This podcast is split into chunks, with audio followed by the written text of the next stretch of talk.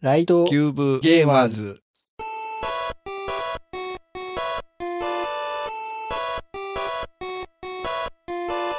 ライトキューブゲーマーズ第35回目です野沢ですにじパパです。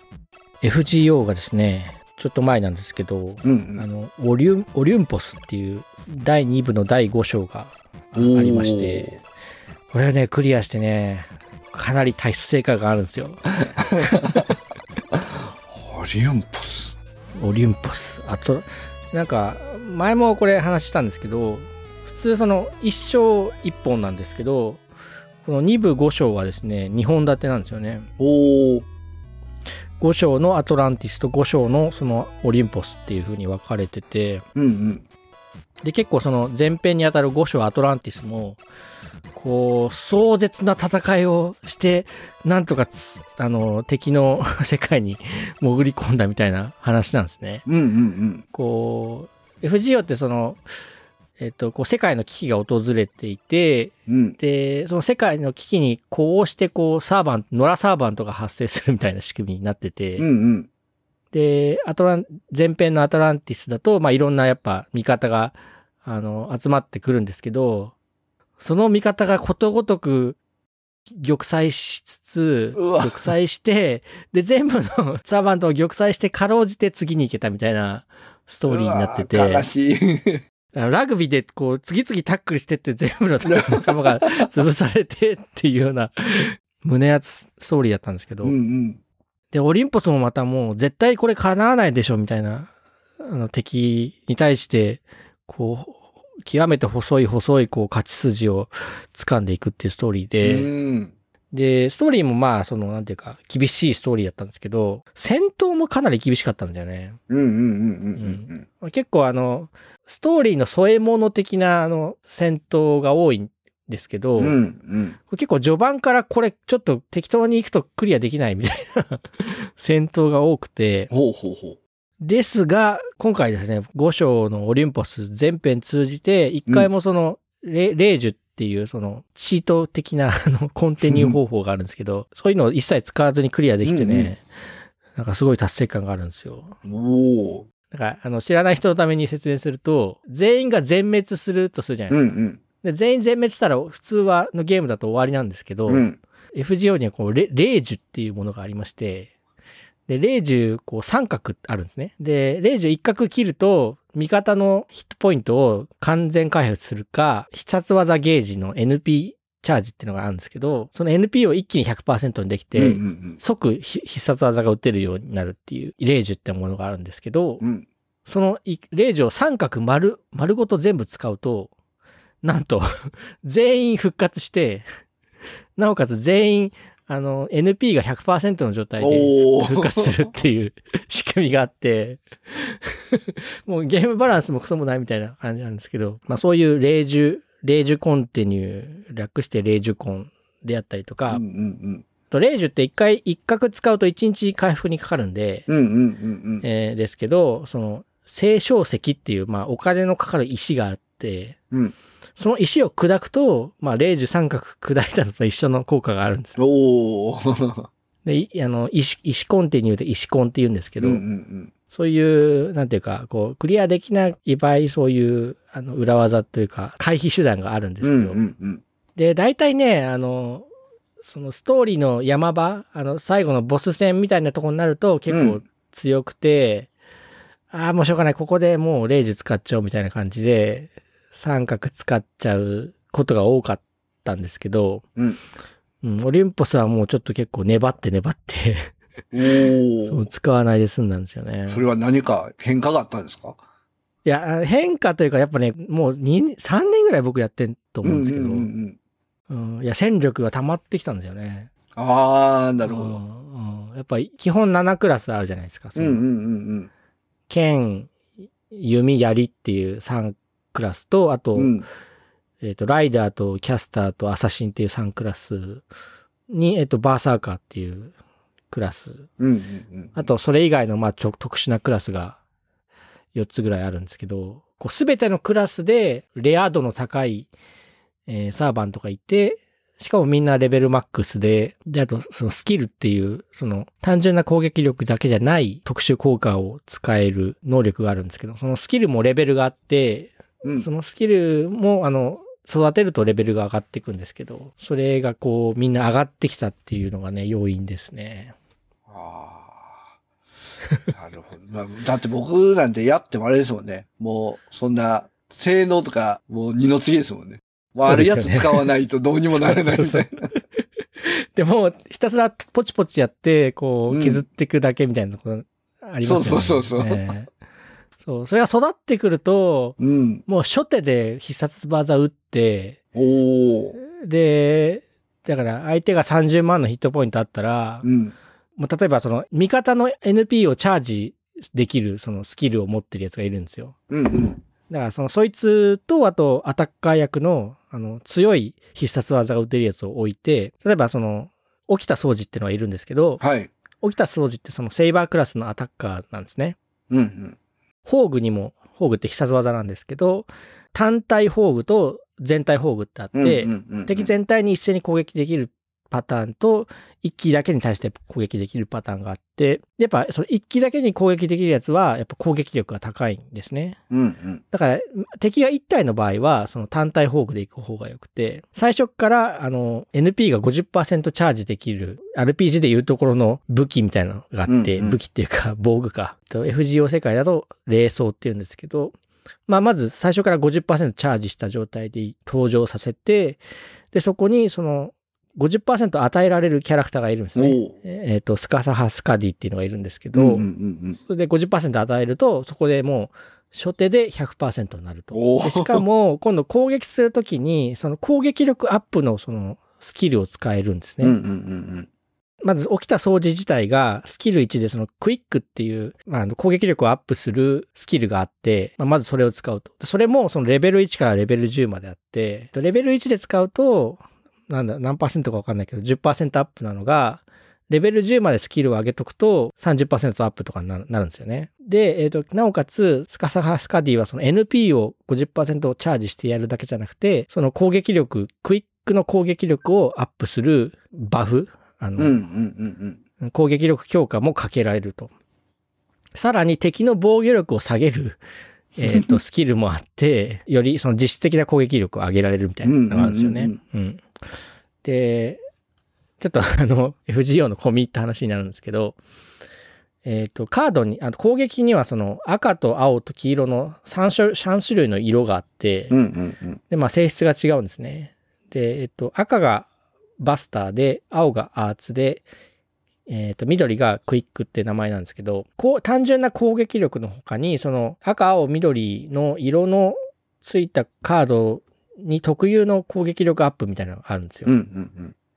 で、さらに、えっと、今度、宝具の攻撃力をアップっていうバフがあって、例えば20%アップのバフがあったとするじゃないですか。攻撃力アップの、あ20%アップのバフを3回かけると、うん20、20、20で1.6倍、60%アップになるんですけど、うんうん攻撃力アップで20%、あとそのクイックっていう攻撃の時に20%、さらに宝具で20%アップっていう風に違う種類のバフをかけると、1.2×1.2×1.2 っていう攻撃力の上がり方をするんですね。うんうんうんうん足し算じゃなくて掛け算のになるんですようん。め。っちゃ上がりますね。 1.2×1.2×1.2 だと1.728になって、おお。まあ10%ですけど、 まあもともと同じ系統の攻撃だと、あバフだと1.6倍にしかならなかったのが、分けると1.7倍になるっていう感じうんうで、ん。なんかそのバフのかけ方にもうまいやり方があって、 それ分かってても、なかなかそれをも、それができるキャラクターがいなかったりして、今までできなかったんですけど、そういうのが揃ってきたことで、普通だったら1倍の攻撃なのが1.7倍とかになると、倒せる、一発で当たれられるその攻撃が20番だったのが30万とか40万とかなってうんうんうんうんうんそうするともうターン数が圧倒的に短縮できたりするんで、やっぱターン戦のバトルだと、い一旦縮めるだけでもだいぶ違かったりするのうん。で。ああ、そうですね。うんうんうんうんえ結構その FGO のその攻略動画みたいなの出回ってて、うんで誰でも手に入るサーバント、レア度の低い、えー手に入りやすいサーバントで、こんな簡単に撃破できましたみたいな動画はあるんですけど、僕あの、女の子のサーバントしか育ててなくて、 うんうん。で男は無才から使いたくないみたいな 信念があって、うんそうするとなんかほとんど使えないんですよね。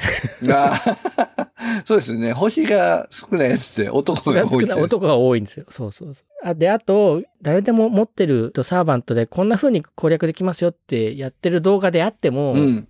実はそのハードル高いっていうことがままあるんですうんよ。うんうん例えばそのレア度は低くて持ってるけど、そのスキルをレベル10まで上げとかないとダメとかう、ん。ああー、なるほど。あとそのつけてる霊装、装備みたいなもんですけど、その霊装が強化できてないとダメとうんか、うんうんあるイベントじゃないと手に入らないとかあるんですよね。うん。うーん、なるほど。やっぱそういう意味では、長くやってないとできない的なところがあってあ、あ、なかなか初心者で、じゃあそれできるかっていうと、厳しいんですね。そうそうそうなんですよね。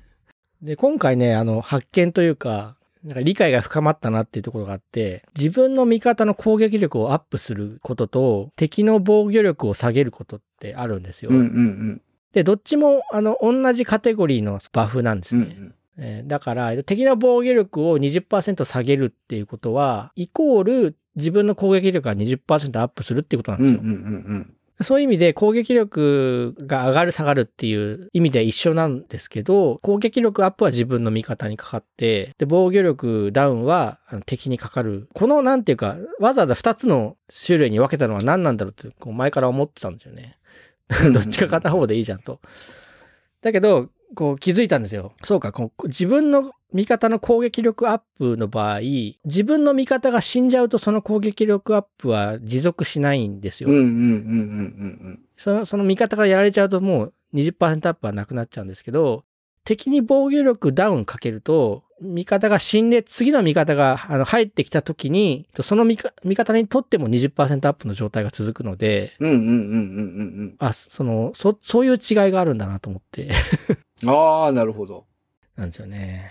あとね、盾、盾役、単性なんでどうしても絶対攻撃を受けないといけないんですよ。相手の攻撃うんを。うんうんランダムなので、向こう、相手がどの、自分の味方をどれを攻撃してくるかっていうのは結構制御できないんですね。うん。うん。だけど、ターゲット集中っていうスキルがあって、ああ、なるほそど。うすると、必ずその味方を攻撃してくるっていうスキルがあるんですよ。で、このスキルを持ってる女の子ってあんまりいないんですよ。ああ、えっとね、マシュー、マシューぐらいしかいないんですよね。うんうんうんで、男は多いんですよ。まあ、女の子にその役割をやらせるのか、的なうん。まあまあまあまあまあ、そうですよね。ところはあるんですけど、男は結構いて、で、女の子で低レアではまずいないんですね。だけど、まずね、デオンくんちゃんっていうね、キャラクターがいるんですけど、これね、ニジパワさんはね、こういう風に言ってほしかったんですけど、僕が女性縛りでプレイをしているって言ったら、うんうん。デオンくんちゃんとアスアストロフくんはどっちなんですかって聞いてほしかったんですけど、 難しい。デオン、デデオンくんちゃんはなんか男と女のなんか両方持ってるみたいな性質があって、おっと。で、えっと、アストルフォ君は男の子なんだけど女の子の格好してるんですよね。うんうんうん。男の娘と書いて男の子って読むんですけど。ああ、男の子。ああ、なるほど。 はい、わかりました。で、レオンレオン君ちゃんは、うん。えっと、女の子扱いしてて、 これは女、女の子っていうことにしてて、レオンくんちゃん、おー。うん、女の子いや、男、結構男っぽいんですけど、でも、お女の子にしてます。 僕の都合で。 すごいね。てか、あの、前回、前の回で、うんうん。あの、セイバーが不足してたって言ったんですけど、うんうんうんうんうん。本当にセーバーがいなくて、だアルテラしか人いなセーバーいなかったんですよ。うんうんうん。で、そんな時に、その、あデオンくんちゃんが来て、これ、デオンくんちゃん使いたいなと思って、 そので、だただ、その、心情的に女の子しか使えない、使わないっていうことにしてたんで、あれだったんですけどう、んうん。かなりね、女の子っぽいんですよ、デオンくんちゃんって。うんうんうんうん。まあまあまあ、見た感じそうですね。女の子っぽいし、なんか女としてのスパイ活動もしてるっていう話なので、もう当時はやむなく女の子を扱いしてました。で、そのデオンくんちゃんはターゲット集中を持ってるんですよ。数少ない。そそれもあって、もうお女の子扱いしたんですよ ね。なるほど。 3ターンターゲット集中できて、うん。 1回回避っていうのを、スキルを持ってるので、うんうんうんだいたい3ターン持て、持つんですよね。ターゲット集中つけて一回回避するじゃないですか。はいはい。回避してる相手に対しても攻撃できる必中っていうスキルをつけてない限り、まずそこでノーダメージなんですよね。回避つけてれば。うんうんうんで、2ターン目も防御力アップのスキルがついてるので、1ターンぐらいは耐えられる。うん防御力アップしてるんで。で、3ターン目で、まあ、やられちゃうみたいな感じなんですけど、でまあ、3ターンの間はほ他の味方を守れるっていう役割ができて、うん。おおほうほうほうほう。使えると。あと、ターゲット集中は他にいたかなああとはですね、えっと、スキルじゃなくて、えっと、霊装って言ってその装備でターゲット集中する装備があるんですね。うんグダグダ看板娘っていううん。ぐだぐだ看板娘。そう、それ名前なんですけど、フェイト・ステイ・ナイトのライダーがエプロンつけてる絵なんですけど、ほこれも、これを装備してると3ターンターゲット集中してくるんですよ、敵が。う。うんうんうんあだからそれでターゲット集中のスキルを代用できるので、まあまあそれでも守れると。あと、ターゲット集中じゃないんですけど、自分以外の味方うん。にうん。回避とか無敵っていうその攻撃を一切受けなくするスキルがあるんですね。自分自身に対して無敵を付与するっていうスキルは結構いいろんなサーバーとか持ってるんですけど、それだとたまたま回避とか無け無敵をつけた味方に攻撃してくるかどうかわかんないので、あの外れる可能性も高いんですけど、そのグダグダ看板娘と他者に回避とか無け無敵をつけるっていうスキルを使うと、うん。ぐだぐだ看板娘でターゲット集中して、ターゲット集中してる味方に対して回避をつけるっていうことで、3ターンぐらいその味方を守れるっていうのがあるんですよね。うんうんうん。。そううんで、それが、えっと、断蔵っていう、加藤断蔵っていうキャラクターなんですけど、ほ加藤断蔵ってキャラクターは、回避っていうスキルと無敵っていうスキル2つ持ってんですよう。う。んうんうんだ1人で味方を2回守れるんですよね。うん。まあ、回避と無敵ってちょっと似たようなスキルなんですけど、誰かにグダグダ看板娘をつけて、その横に断像を置いて、その断像にまずそのグダグダ看板娘をつけてる味方に回避をつけると、まず、まず一旦しのげる。で、2, ターン目で今度また無敵をその味方につけると、またそれで防げると。で、3ターン目でまあやられちゃうみたいな感じなんですけど、そういうこう組み合わせで味方を守れる仕組みがですね、できてきてですね、うん。そういうのまで使わないといけないってことです ね。そういけないですね。最初は、そもそも味方を犠牲にしたりとか、うんうん味方が倒されるのを前提で攻撃、バトルを組むの嫌だったんですけど、まあもういい加減そこら辺は、 あの、慣れまうん。した。もう、さすがに。そう、さすがに。 そういうこと言ってると、あの、全然クリアできないんで。あと、あれかな、NP っていう必殺技ゲージを貯めるのが大事なゲームで、さっきのスカハサハスカディっていうのは NP50% を与えられるんですよ。その他に、それは1人に対して50%与えられるんですけど、その他に味方全員に20%配布できるキャラクターもいて、おお。それがですね、エレナ・ブラバッツキーっていうキャラなんですけど、女の子だと。えーで、エレナ・ブラバッツキーは去年の、去年その星4サーバント配布っていうきあのがあって、うんうん。で、その時にですね、あの、もらったんですよね。これはもう、エレナを、あの、もらうしかないと思って、 思って。おお。そうする、それで、えっと、NP80% チャージっていうレース、あの、装備があるんですよ。うんうんそれはカレイドスコープっていうレースなんですけどう、ん。ああ、はいはいはいえっ。と、前衛3名のうち2名にそれつけて、うん。で、エエレナ・ブラマッツキーのスキルで全員に20%配布すると、2人同時に即防具状態になるんですね。すごいですね。っていうような組み合わせができるようになって、うんう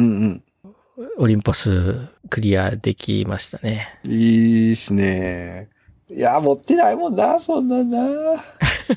あ、そうそう、それで、ニジパワさんに伝えたかったのがあって、はいはい。こう、まあ、年に1回ぐらいその星4サーバント配布っていうね、大盤振る舞いを運営がしてくれるんですよ。うんうんうんうん。今年はなんと、星5が配布なんですよ。星5。星5。もう配布されてるんですか もう配布されてるんですよ。とで、まあ、全部の星5じゃないんですけど、うんうん25人ぐらいいんのかなでも結構有名なサーバントあるんで、ちょっと星5配布で検索してみてくださいようん。。星5配布。星5はほとんど持ってないですからね。と思います。あ、ほんまや。星5交換。アップメディアの記事ですね。というわけで、ネジパパさんのためにどの星5をもらったかいいか、ああ、そうですね。そ れ聞いとかないと。思います。 アップメディアのこの記事をスクロールしてくると、交換対象サーバーの一覧がありじゃないですか。うんうんうんうんうんうん。と上からセイバー、アーチャー、ランサー、ライダーって感じで並んでて、まあ20人ぐらいですかね、いますよね。一番いいのは、なんかもうすでにお気に入りのキャラクターがいれば、それを交換するのがいいと思います。うんうんうん。で、これ顔を見てピンとくる人っていますえー、セイバーぐらいですか。アルトリアぐらいですかね。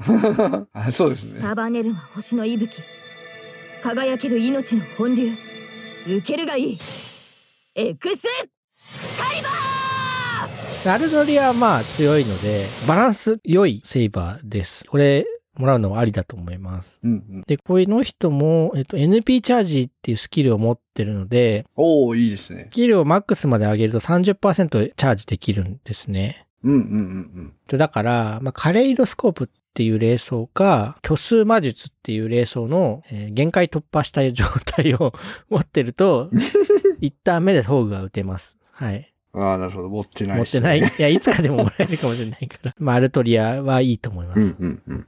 で、アルトリアの横にいるのがアルテラですね。僕のお気に入りの。はい。はいはい。命は壊さないその文明を粉砕する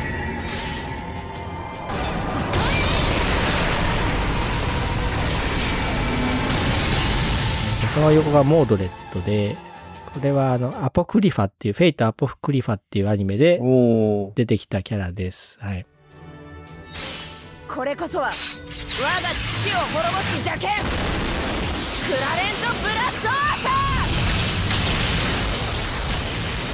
僕もそんなに 詳しいわけじゃないんですけど、ないし、え僕はアルテラが好きなので、うんうんうんうん。なんとも言えないと。おすすめですか。まあ、いや、アルトリアの方が多分使いやすいと思いますうん。うんうんで、モードレットは、えっ、と、女の子なんだけど、あんまり 僕タイプの子じゃなくて、で、使ったことないんで、よくわかりません。うん。うわー。えー、これ。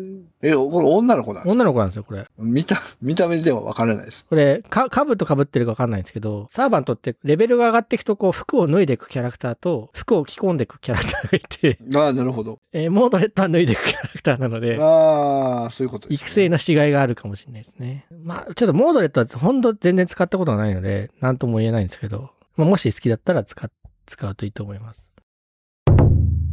でお次がですね、アーチャークラスなんですけど、アーチャーの一人目は、えっと、オリオンっていう、オリオンって言うんですけど、この、熊の人形がオリオンなんですね。あ そっちうん。で、本当はこの女の子はアルテミスって名前なんですけど、うんオリオンを召喚したらアルテミスがついてきちゃったみたいな感じらしいです。うん。あ、そういうことなんですね。はい。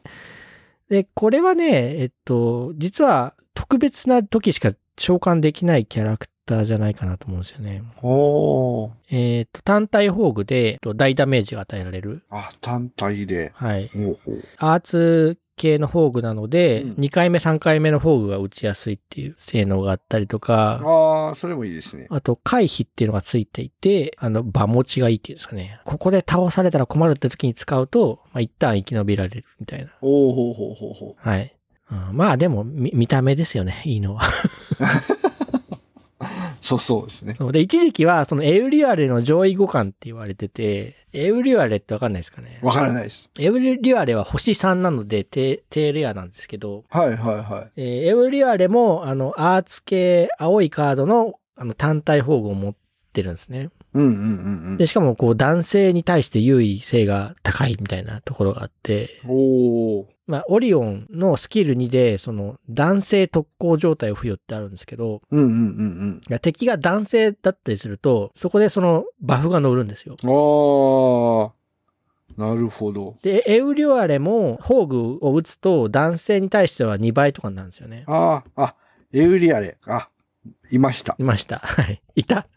持ってました。で、エウリュアレは、めっちゃあの、おすすめで、あの、育成した方がいいと思います。ああ、そうなんですか。はい。これ、あのですね、もうちょっとネタバレになるんですけど、この後、6章でキャメロットっていう、円卓の騎士のストーリーがあるんですけど、うんうんうん男のセーバーが多いんですよ。うん。ああ、そこで役立つ。そうそう。男のセイバーに対してはもう破格の性能があって、ウリュアレって。おお。でセイセイバーに対してアーチャーだから、そこの時点でもう2倍のダメージなんですけど、うんうんうんうんそこ。に男性特攻で2倍の攻撃がの乗るので、4倍のダメージ与えられるんですよ。おお。それすごいですね。うん。だから、僕が7章クリアした時は、あ、6章か。6章クリアした時はそういうこと分かってなかったんですけど、うんうんあの、その時いれば多分すごい役に立つ。うん。 なるほど。 6章はほんと苦労するんで、攻略するのに。いやあの、5章までは結構適当にやってれば勝てるんですけど、強いフレンドがいれば勝てるんですけど、ー。うんうん。 6章になるとね、本当にね、困るんで。あ、まだまだ、まだまだ大丈夫です。強いフレンドで。はい。で、そのエオリュアレに近いのが、まあ、このオリオンで、うんうんうん多分ゲームのね、開発の当初はそういう感じで、こう上位互換みたいなのをこうレ、レアサーバントに据えて開発してたんじゃないかなと思うんですけどね。で、あとは、アルジュナとナポレオンが配布になってて、こちら男性なので よくわかりません。うん。じゃあスルーで。はい。ただその2番目のこのアルジュナってインド系のサーバントなんですけども、うんうん。パーシュパターっていうのかな、フォーグは。神聖領域確保空間固定これ全体に対してすごい火力が出て強いみたいな、およーく言われます。芝の怒りを持って何時らの命をここで断つパーシュパタそれから、えっと、ナポレオンっていうのがいて、これ、ナポレオンってもう2部まで出てこないんですけど、うん。これ単体宝具で、で、その神聖特攻っていうのがついてるんですね。神聖とこ。神様系の敵に対しては強い攻撃力を発揮するんですけど、結構そのか神レベルの敵が出てきたりすると戦いやすいっていう。ただでもこれあれだな、2部、二部に出てくるサーバントだから、当分先ですね。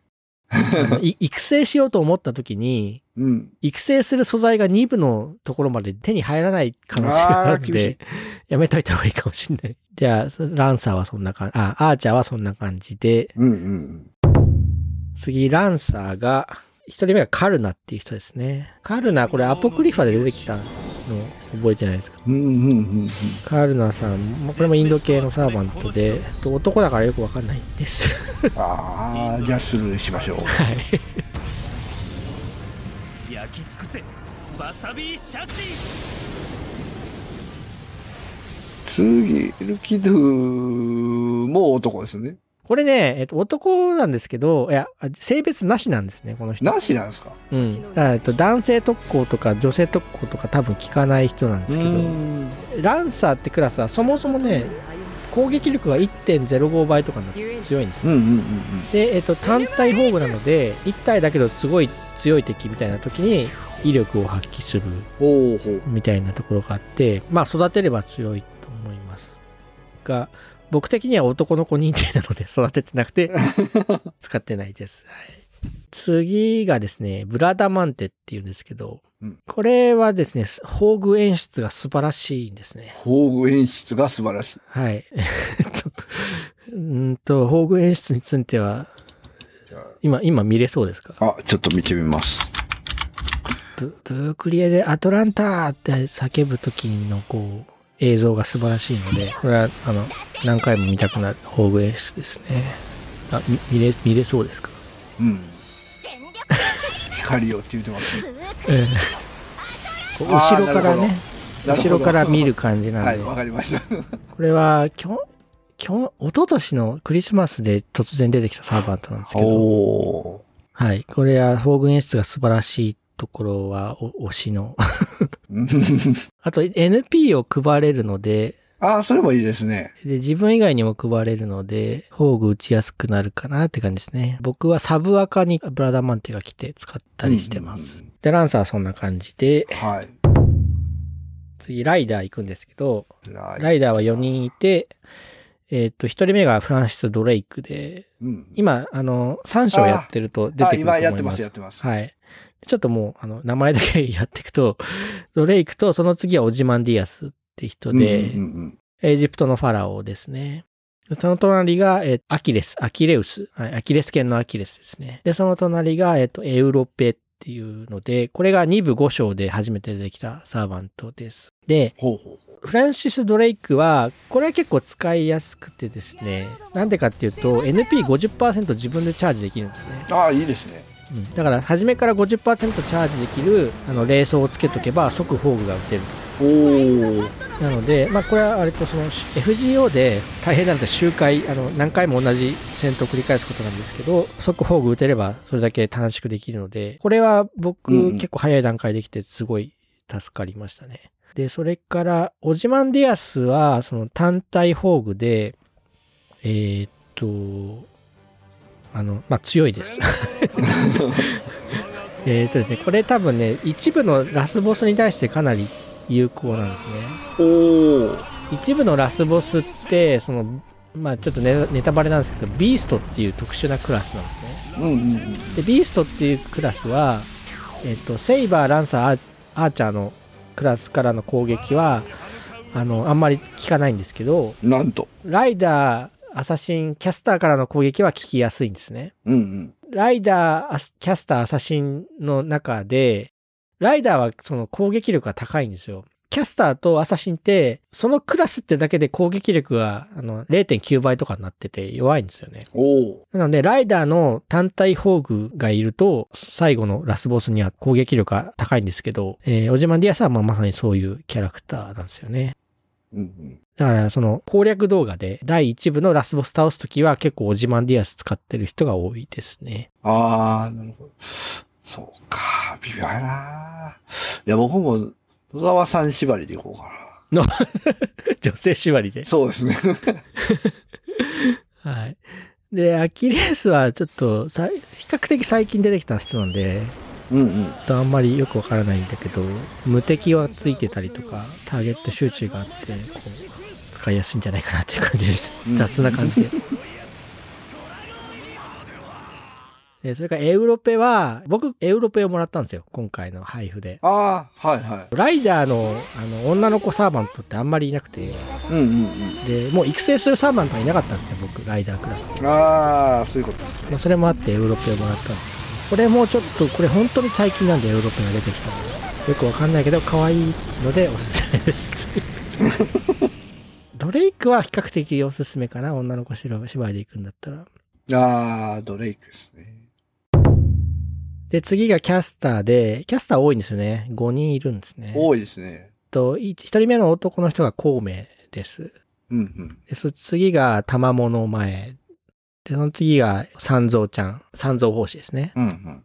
えーそれから、これはフヤ城のキャスターっていうんですけど、まあ、えーシエラザードっていう人です。はい。はい。で、それから最後、アナスタシアで、うんうん今回の星5配布で一番多分人気なのがこの孔明なんですよ、男うん。の。ああ。とよく、その、高難易度のバトルで、うん。引っ張りだからなのがこの孔明とマーリンなんですよね。ああ。まあマーリンはここにはいないんですけど、孔明マーリンって言われてて、孔明とマーリンプラスアタッカーみたいな並べ方をすると、うんうん。なんかすごい大ダメージ与えられるんですね。ああ、そんなんがあるんですね。ええそう。まあちょっと僕男性サーバー全然使わないので詳しくないんですけど、うんうん。孔明は孔明でそのスキル3つのうち3つとも NP を配るスキルなんですね。ああ。スキル1で。30%配って、スキル2で10%、スキル3でも10%配れるので、だから全部使うと全員に50%付与できるんですよ。ああ、ちょっといいですね。 と攻撃力をアップしたりとか、クリティカル威力をアップしたりとかする、こう攻撃バフがついて、うんうん。宝具を使うと、まあ相手をスタンさせたり、チャージを減らしたり、えだと防御力をダウンさせたりすするんですね。うんうんうんで、防御力ダウンっていうのはまあ攻撃力アップと一緒のことなんでうん。、ああ、そうですよね。う。うんん。NP がすぐ溜まるし、自分の味方のバフが漏れるっていう感じで、そっか。で、これ多分 NP チャージ用のサーバントで、あとマーリンはバフがもっとた入るんですね。えっ、と、バスター系の攻撃にバフが乗ったりとかおおほうほうほして、だからこの、ま、孔明とマーリン両方からバフかけられると、なんかすごい火力が出るんですよね。う。 なるほど。で、その、よ過労死サーバントって言われるぐらいよく使われる孔明さんで、はい。カロシソだから孔明は、なんか、と、うん、もう多分、すごい使、便利かなと思います。ただ僕は女性サーバント縛りなので、うんうん。使ってないですけど。はい。えーと、あと、玉物前は、これはね、僕はあんまりうんうん。恩恵をきてないってですけど、この、この子をマックスまで育てると、なんかすごい恩恵があって、絆卵っていうのがあるんですね。絆とも。えーえっと、戦闘してると、えっと、FGO って基本的にレベルシステムないんうん。で、レベルはその種火をくべるとアップするんで、普通の RPG みたいに戦うとせ経験値もらってレベルアップはしないんですね。うんうんうんだけど、その、戦うとレベルアップする要素として絆ってのがあって、うん。うん。絆が上がっても攻撃力は上がらないんですけど、まあ、あの、そのサーバントと一緒に何回戦ったかっていう目目安になるんですね。で、絆ってその10まであるんですよ。うんうん。で、10、10まで行くと特別な霊装がもらえるんでああ、10か。でそれ相当先なんですけど。で、玉物前の霊装って、えっ、と、すごくて、それをつけたま状態で戦闘に出ると、自分、味方全部のアーツっていう青いカードの性能が30%アップとかなんですよ。ほうほうほうほそうするとそのアーツ系のカードで戦う場合の味方で編成した場合すごい効果が高いんですよね。う。うんうんうんううんん。だからその絆レースをつけた玉もフレンドに置いとくと、まあ便利とか使い、使いやすいというか感じで。しかもその味方誰かにアーツの性能をアップするスキルがあったりとか、うん。うんあと、宝具使うと、えっと、ヒットポイント回復したりとか、NP 増やしてくれたりするので、その、アーツパって言うんですけど、青いカードの仲間で編成するチームがあるんですね。うん。うんうんで、青いカードの場合は、その、NP が溜まる、溜まりやすい攻撃なので、宝具を何回も、何回転もするみたいな時に使うんですけど、そういう時に有用だって言われています。はあ。で、うち、玉物前いるんですけど、 そんなにそんなに使ってない感じですか。うん、いや、うん、そうですね。はい。で、次が三蔵ちゃんで、三蔵ちゃんはですね、こう NP が100%以上チャージできるんですよ。 100%。だから、何にも NP 増やすレースをつけなくても、いきなり宝具打てるんですね、この人は。あ、いいじゃないですか。で、えっと、しかも単体宝具のバスター宝具で、うんうんキャスターだからアサシン相手に対しては結構速攻をかけられる可能性があるサーバントですうん。う。んうんうんまあ、玉物前同様、あの、見た目も素晴らしいので、 気に入ったら良いかなと思います。うん。うんうんうんえっ、と、あと、シエラザード。これはですね、僕が大好きなサーバントなんですけど、うん。おお。アルテラと同じぐらい好きなんですけど、えー今、レベル100を目指して育て、育成中です。うんこれは、うんとね、強いは強いんですけど、王特攻っていうのがあって、王様の属性がある敵に対してはかなりダメージが高い。おお、様。うん。いや、王様って結構いるんですよ。ギルガメッシュとか。ほう。ああ、そういうことか。はいはい。アルトリアも王様だし、うんうんうんうん。ただ、まあ、王様、対王様じゃないと、その、あんまり 効果がなかったりするので、うんうんそう周回向きではない感じですね。で、周回向きっていうと、次のアナスタシアが周回向きなんうん、ですね。おお。アナスタシアは NP50% チャージを持ってるので、これはもう50%レースをつければすぐ宝具が打てるし、で、アーツの全体攻撃なので、1回打つと、うん。 1回打つとその NP100% 減るんですけど、アーツの攻撃で、しかも3体に対して攻撃するので、まあ、40%とか50%とかもう溜まってたりするんですね。おお。防具打ち終わった後ね。まあ、2回転、3回転しやすいうんサーバントです。はい。まあ、周回、キャスターの周回向きだとアナスタシアですね。うん、でも、孔明の NP50% 付与とかすごいかなと思いますけどね。ああ。うん。女性だったらよかったですけど。はい。で、ちょっとじゃあ、アサシンに行くと、はい。アサシンは、一人目の幼い子供が、ジャック・ザ・リッパーですね。ジャックちゃん。うん。で、もう一人が、お坂部姫って言うんですけど、引きこもりの人ですね。引きこもり。ジャック・ザ・リッパーは、その、アサシンベベストみたいな感じのキャラクターで、アサシン単体宝具です。はい。だから、アサシンだから、ライダー、敵がライダーだと、かなり使いやすいです。うんうんで、回避のスキルとか回復の手段もあるので、長い間場にも残せれるしという感じで、うん。うんうんで、一部って結構その、あの、ワイバーンがいっぱい出てくるんですけど、話の途中だけどワイバーンだみたいな。 よく出てくるじゃうん。なういんですうんか。うんうんで、ワイバーンってライダークラスなんですよね。はいはいはい。で、ライダークラスに対してはアサシンクラスが有利なので、おおなるほど。強いアサシンがいると、あの、道中のバトルがサクサク進むという感じです。アサシンか。アサシンな。うん。で、お坂部姫は、えっと、宝具がね、攻撃系じゃなくて、うんうんえっと、なんか、味方にバフを盛るっていうああ。感じなので使いこなせんかな。ちょっとそうですね、あの、高難易度向きみたいなですよとねころがあります。はい。今、アサシンは、あれなんですよね。誰使ってたかな。アサシンは、あれですよ。沖田総司。あ、それ、いるんだ。水着、水着サーバン ト。水着はい。もうそれでいればいいっすね。 結構長くなってきたから、ささっといきますね。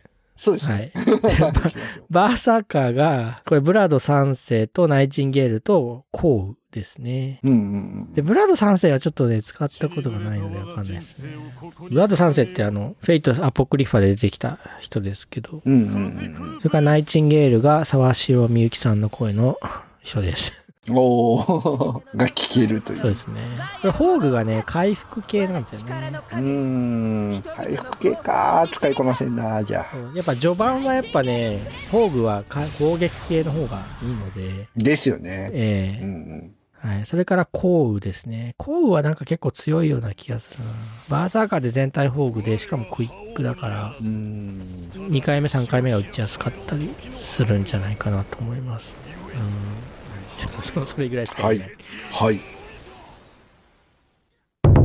と最後エクストラクラスがとルーラーのジャンヌ・ダルクと,、うんうん。とムーンキャンサーのとありがたい関直像なんだけどガネーシャさんですねガネーシはいでジャンヌ・ダルクは、えっと、一章だで育成が済んでると結構便利かもしれなくて、ャ。うんうん。とジャンヌ・ダルクってまあ攻撃系の宝具じゃなくて全体に無敵をつけられるっていう宝具なんですねうんうん。だから、えっと、まあ、やっぱ、こ高難易度の時なんかに役に立つ。ジャンヌと玉本とマッシュを並べたりすると、常に防御アップか無敵かヒットポイント回復がついたりして、耐久パーティーが組めたりするんですけど、耐久パーティー。やっぱ手、単性のバトルだと、基本的に手が進むごとにどっちかがもうし負けていって、うんうん。ずっと耐久するってことはできないんですね。うんうんだけど、防御力アップとか、その無敵みたいなスキルがかけられるパーティーでいくと、お互い全然ヒヒットポイントが削れないんだけど、削れない状態でずっと続くみたいなのがあるんですよ。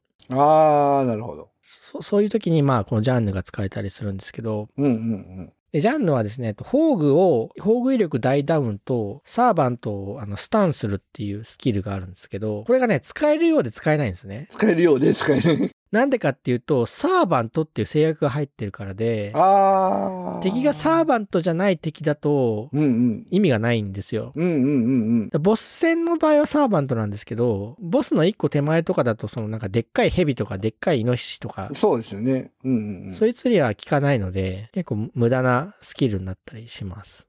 それから、この象の石像は、えっ、ー、とね、ムーンキャンサーっていう結構レアなクラスで、ムーンキャンサーってあの、アベンジャーってクラスに対して有利なんですね。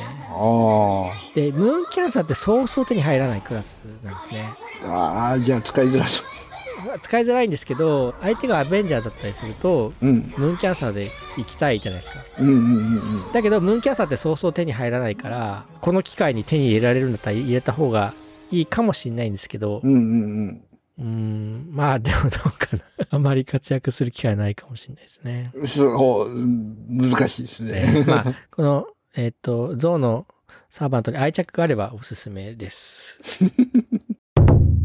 はい。というわけで、えっ、と、ちょっと待って、数えるますね。1、2、3、4、5、6、7、8。25サーバントかな。25サーバントいて、うんうんうんで、ニジパパさん、まずこれ多分ね、えっ、と、お気に入りで気に入ってる人がいれば、それでいくといいと思うんですけど、うんうんうん。そういうのがなかったら、例えば自分のパー手持ちの中で欠けてるクラスで行くとかですかね。そうですよねええ多分セイバーとか、セイバーとかあんまいないですよね、こう。いないですね。セイバーいないですね。セイバーで、ランサーは一応エリザベートがいて、で、アーチャーもいないのか。アーチャーもいないですね。セイバー。で、あとライダーもい、あライダーアストルフがいるから、まあ、うん、一応、一一応応いいる。るはいる。はあで、キャスターニトクリスがいるので、い。はい。ニトクリスってそ即宝具できるんですよ、自分のスキルだけで。あじゃあ大丈夫ですね。えーこれはだから便利ですね。で、アサシンもいないのか。アサシンあ、は、あそうか、あの、沖田がいるんですいね。ます。沖田がいるんで。で、バーサーばカーもうん宮本武蔵が武蔵ちゃんいるじゃないですか。うんいるんですよ。まあバーサーカーモナシちゃんいいと思います。じゃあやっぱセイバー、アーチャー、ランサーあたりですかね。そうですね。このあたりで、だと、おーセイバーもいいんですけ どね、なんかこう、王道すぎてなんか、そう、王道ですね。うんアーチャーですかね。アーチャー行きますか。 アーチャーでもね、あんまり、おオリオンは、うん使いづらいですか、どうだ、どうかなって感じがしますね。もしくは、モードレッド。モードレッド、あーモモードレッド、バスターフォークかな。苦戦する楽しみを。このおオレオレ系な女子なんですよね、アーサー。あ、あーモードレッドって。あー、なるほどな。いやちょっとやめようか。